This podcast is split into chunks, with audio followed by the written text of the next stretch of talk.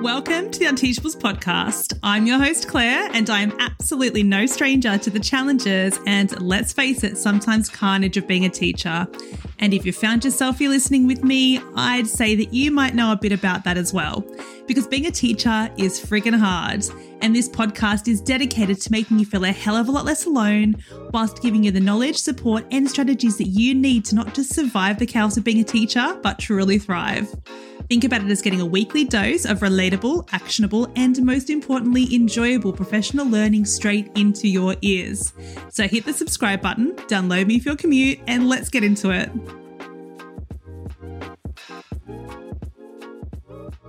Hello, everybody. Another week, another episode of the Unteachables podcast. If you haven't listened before, just let me give you a quick rundown of why I do this work. I believe that teachers not only deserve, but desperately need access to more actionable support around classroom management. We just don't get taught enough of this stuff. We just don't get supported in the way that we need to get supported with something that's incredibly triggering, incredibly challenging. So that is why this podcast exists amongst all the other things that I do in my work. And what I'm about to speak to you about today is just another one of those things that I'm constantly being asked about because it is such a sticking point. It's such a challenge. And it is working with parents and carers, especially those that are really resistant to the work that we're doing. Now, over my career, I have made hundreds, if not thousands, of calls to parents. Most of these were perfectly fine, right? I told them what I needed to more or less they're going to be on board with it. Some of the calls I've made are positive, some of the calls I've made are negative. However, some of them have been very challenging. Most of them are fine, but some of them have been really, really challenging. And especially earlier in my career, I've had some interactions that have really left me feeling shaken up, uh, really doubting myself. You know, sometimes I've been yelled at. I've been told that I'm a crap teacher. Some have said they're going to make a complaint about me to my head teacher. Some that want their child removed from my class. Uh, you know, the classic being blamed for poor results when their child was barely ever at school. And the list goes on. And it wasn't for any other reason than me just wanting to call about their child's challenging behavior. It killed my confidence, right? It, it made every call that I had to make to a parent or carer feel threatening to me in some way. And I don't blame myself for feeling that. And I don't blame any teacher for feeling that way. It really instilled this kind of trepidation before I made those calls with parents and carers.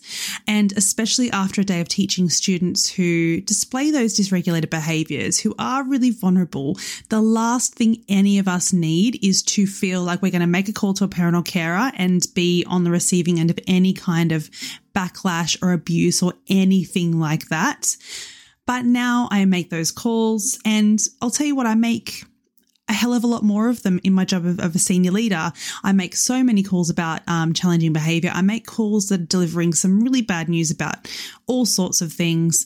And the way that parents respond to me now, it happens far less that I have really negative experiences so what has changed? It hasn't changed. Like the parents haven't changed. The work hasn't changed necessarily. What has changed and developed over time is my approach, which is why I really wanted to record this episode for you all because you do deserve a bit of support around this and it's support that's not often given. I am just going to try to get through this as quickly as possible. I don't really want to bang on about it for too long, but this episode is going to, because I could talk about this for so long and I could, you know, give you scripts around this stuff, but it's just a whistle stop tour for it.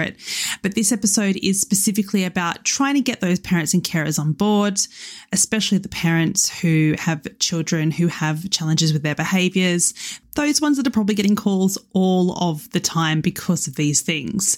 So, what we do know is that developing a positive relationship with these parents is crucial because we need them on board. We're going to have to make those calls. We have to talk to them about things. We're going to have to work together.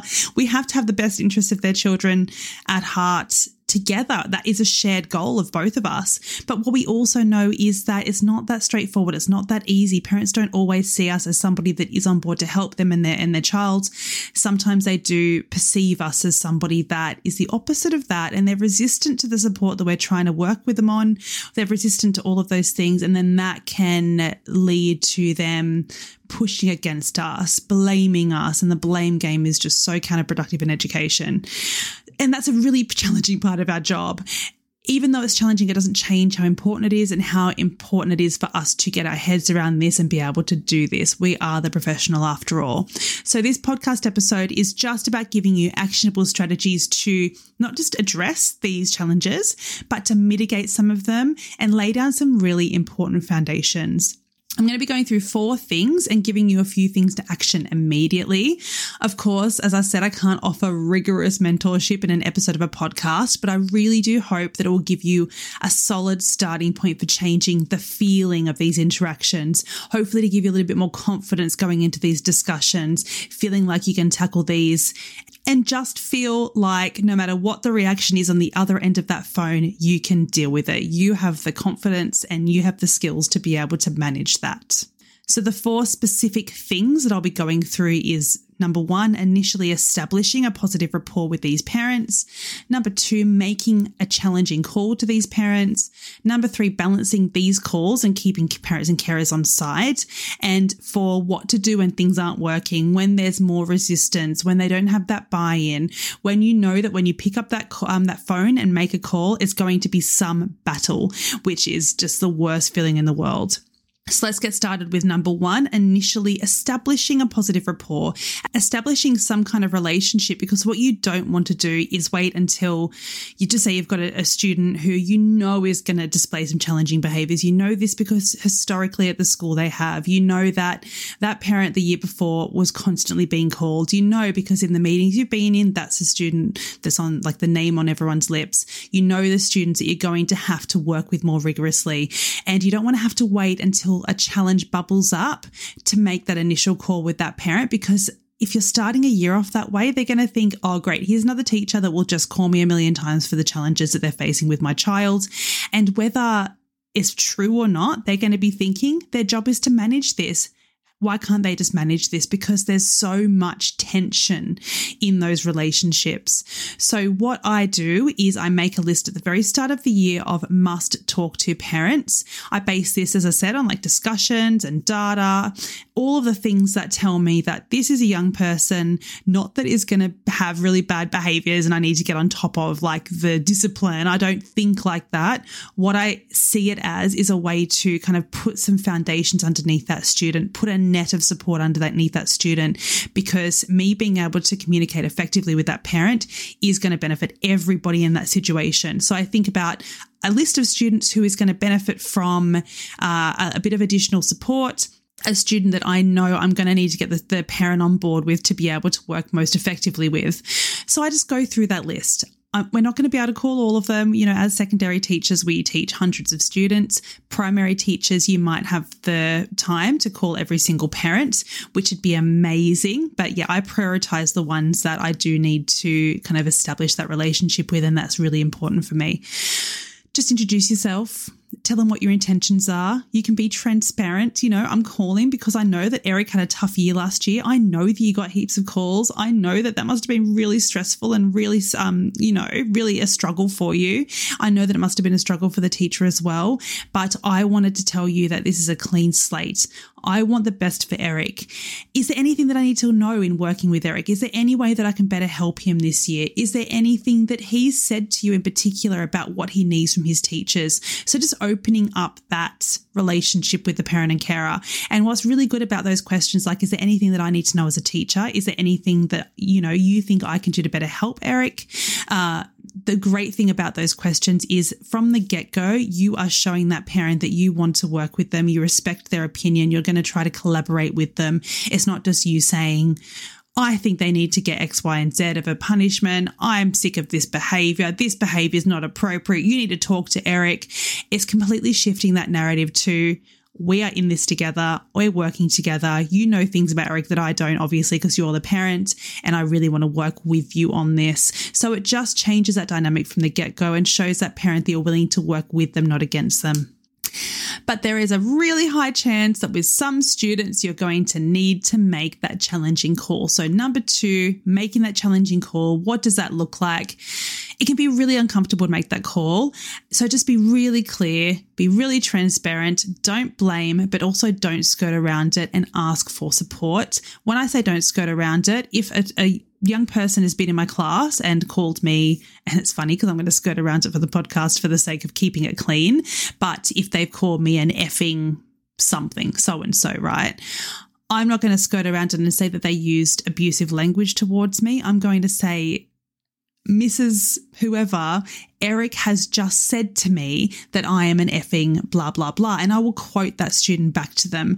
I need to be really transparent, really clear about what happened with that young person, because that's how we start to move forward with them. And that's how we start to get the parents on board because we're being really clear with them, really transparent. We're, we're not skirting around anything. We're not trying to uh, sweep it under the rug. We're being open, we're being honest, and we can ask for support. I really need your support with this because because not only is this behavior really damaging for the relationship that I have with him, because I really need to work with him in a positive way, but for Eric to be saying these things, I'm worried about the mentality that that is getting across to the other students. It's misogynistic language, it's, you know, racist language. And I'm really concerned for what he's, you know, what he's viewing, what kind of things he's absorbing, where he's getting this from. Is there any friendships that we need to be aware of? Uh, I'm worried about if he goes out into the community and he says something like this, he's going to be putting himself in harm's way. So coming at it from, he said this, he's done this, I'm concerned for these reasons. What can we do to work together? Do you have any ideas of where this is coming from? No. Okay. We need to come at it from a united front approach it not as something punitive don't expect the parent to take that as a cue to punish the student. Tell them why you're making the call, what's your intention. It needs to be about collaboration. So, some things that I say explicitly to bring the parent on board and open up that mode of communication is I'm calling because it's really important that Eric sees both of us working together. I might say I'd like there to be a consistent message from the both of us. I might say, can you please let him know that I called because he needs to know that I care enough to follow up on these things. Uh, do you have any ideas? Is there anything you've noticed? Is there anything that I need to know? So all of these questions, again, it's not me dictating what's happened in the class, recollecting something and just shutting off the conversation there and then and, and kind of telling the parent what they need to be doing because it's their child. I'm not the child's parent. They're the child's parent. So getting them on board as much as possible by asking these questions, collaborating on ideas. Uh, and that's always going to get more buy-in for the parent to then let me support them, let me support the young person. And then the parent's not going to go off and slag me off to the, the child's, oh, you know, your, your teacher's just calling, complaining about you again. It's not going to be that conversation with the young person. It's going to be a different conversation. And that's where the power comes into it as well. You don't want that parent to be going to the student and saying, and it does happen, oh, you know, Miss English is bloody calling me on the other end of the phone again saying that you've chucked stuff at people, but I know that they're doing it back to you as well. We're flipping that narrative. Is there anything you've noticed? Do you have any ideas? I'm concerned. I care enough to follow these things up. So can we please work together on this? Is there anything that I need to know? So, really bringing them on board with that. Number three, balance it out. I can't stress this enough. And this is about investing in the emotional piggy banks of our students. And it's also fostering that relationship with the parents because they're going to be far more on side with you when you take the time to come and make these calls that are positive. You might say something like, I know we've had some struggles this term with Eric. My goodness, you and I both know we've sat on this phone multiple times, but I needed to call you today to tell you how brilliant it was to see Eric come into class. He was sitting down down. He had his pen out. He was attempting some questions. It was brilliant. And please, please, please tell Eric that I called. Give him a little boost. This is just magic for the relationship with that student too. When you have taken the chance to call the parent of a child that probably only exclusively gets really challenging phone calls from school to their parent it boosts the relationship, it builds trust, and you're going to see incremental changes from that student just from that, just by you investing in that emotional piggy bank, just by you showing that student, hey, you know what? I am seeing you for more than your behavior. That is so incredibly powerful This isn't about keeping expectations low, by the way. I know that it sounds like a low ball for me to say it was brilliant to see Eric in class today because he was sitting down and had his pen out and attempted some questions. But it's not about keeping expectations low. It's about catching the positives when they arise and recognizing that for some of our young people, this small stuff is the big stuff. And we need to recognize that those incremental little changes are everything to some students. And we shouldn't be waiting until they are, you know, 100% compliance isn't what we need to be aiming for, by the way, but we don't need to wait until these students complete an essay for us to be calling their home and saying, well done. Really recognize those things that are important for that student. And number four, things can become really challenging. You could do all of the things. You could establish that relationship. You could be fostering the relationship through positive calls, and you could still call that parent or carer and be met with a lot of challenge on the other end of the phone. And there are a few things for us to remember when this does happen, and things I tell myself to help me reframe the interactions I'm having all the time. And most importantly, to remain professional and calm. And I think that's why the like the calls that I'm having at the moment don't feel as heavy, don't feel as stressful, don't feel as challenging because of my ability to reframe it and be the professional and be as calm as I am the first thing that's really important to note is there are a variety of reasons why the interactions with parents or carers can be really challenging.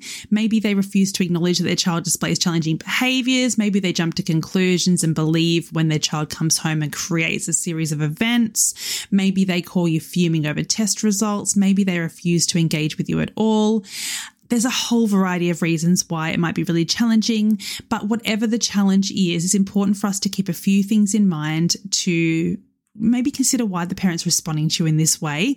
This isn't to pass blame. This is to help us to reframe things so we can work with them better without taking it personally, without thinking, oh my gosh, they're attacking me, uh, depersonalizing it and coming at it from a more um, logical standpoint really does help with these interactions because then we are coming at it from our thinking brain, not our emotional brain. So they could just be advocating for their child in the best way they know how. And maybe they don't know how to do that in a calm way, in a present way.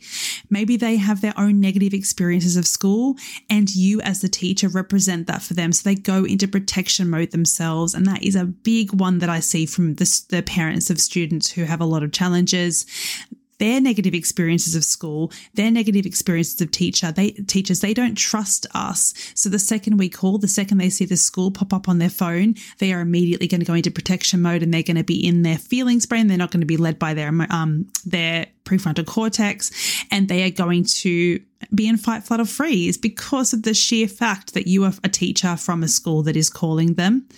And they might genuinely be struggling with the behaviors themselves and they might themselves be lost as to what to do. And when they receive yet another call from the school, they're like, oh crap, here we go, another call. I feel disempowered. I feel lost. I feel out of control. I don't know what to do with my, my child. And I've got this school calling me again on the other end of the phone. So they go into defense mode. And that's, again, something that I see quite a lot. So it's like with the students. So I say there's a reason behind it. There's always a why behind the behavior, but then everyone comes back and says, well, what can I do about it?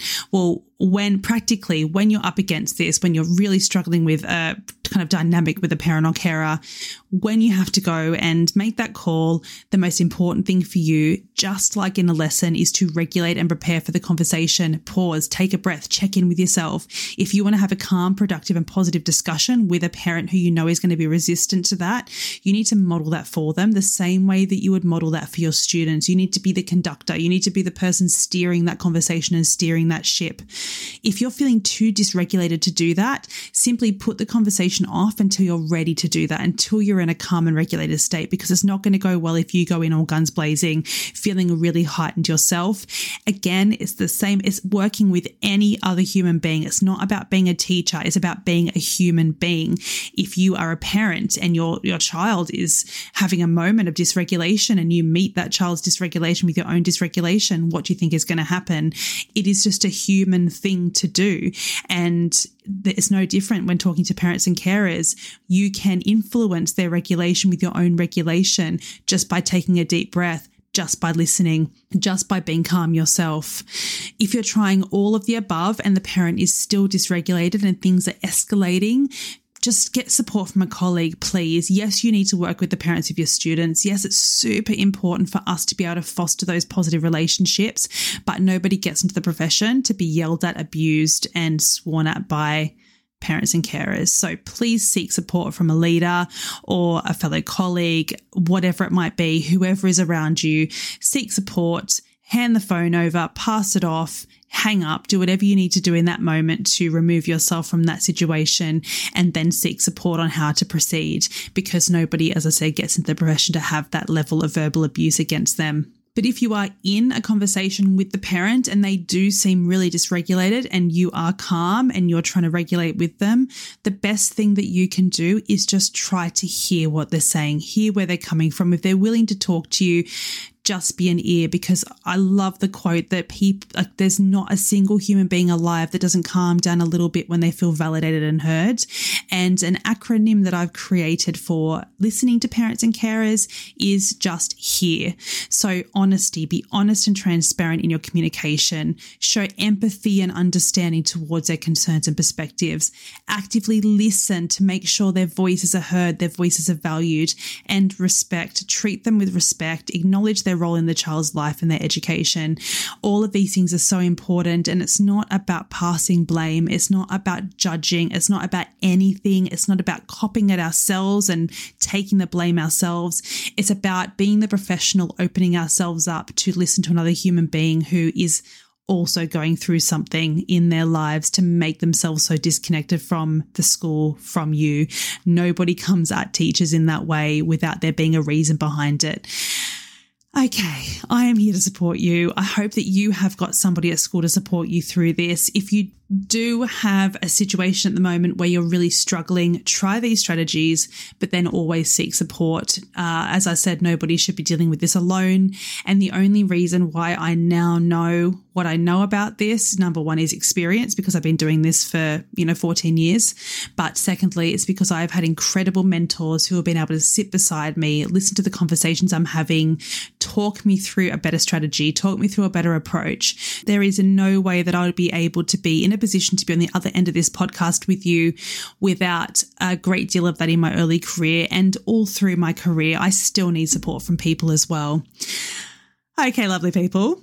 In saying that, I hope that you have a wonderful week ahead and I hope that you got something from this episode. If you did, I am asking you, please, please, please, to leave me a review not only because I love reading them so much and it lights me up to read every single one of them. And I promise I do read every single one of them and I screenshot them and I have it in a little folder called Why I Do This Work.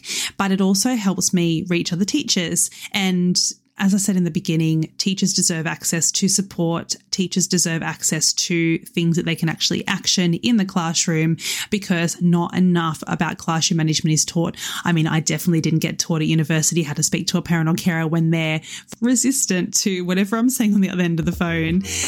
Okay, have a lovely week, and I will see you in the same place at the same time next week.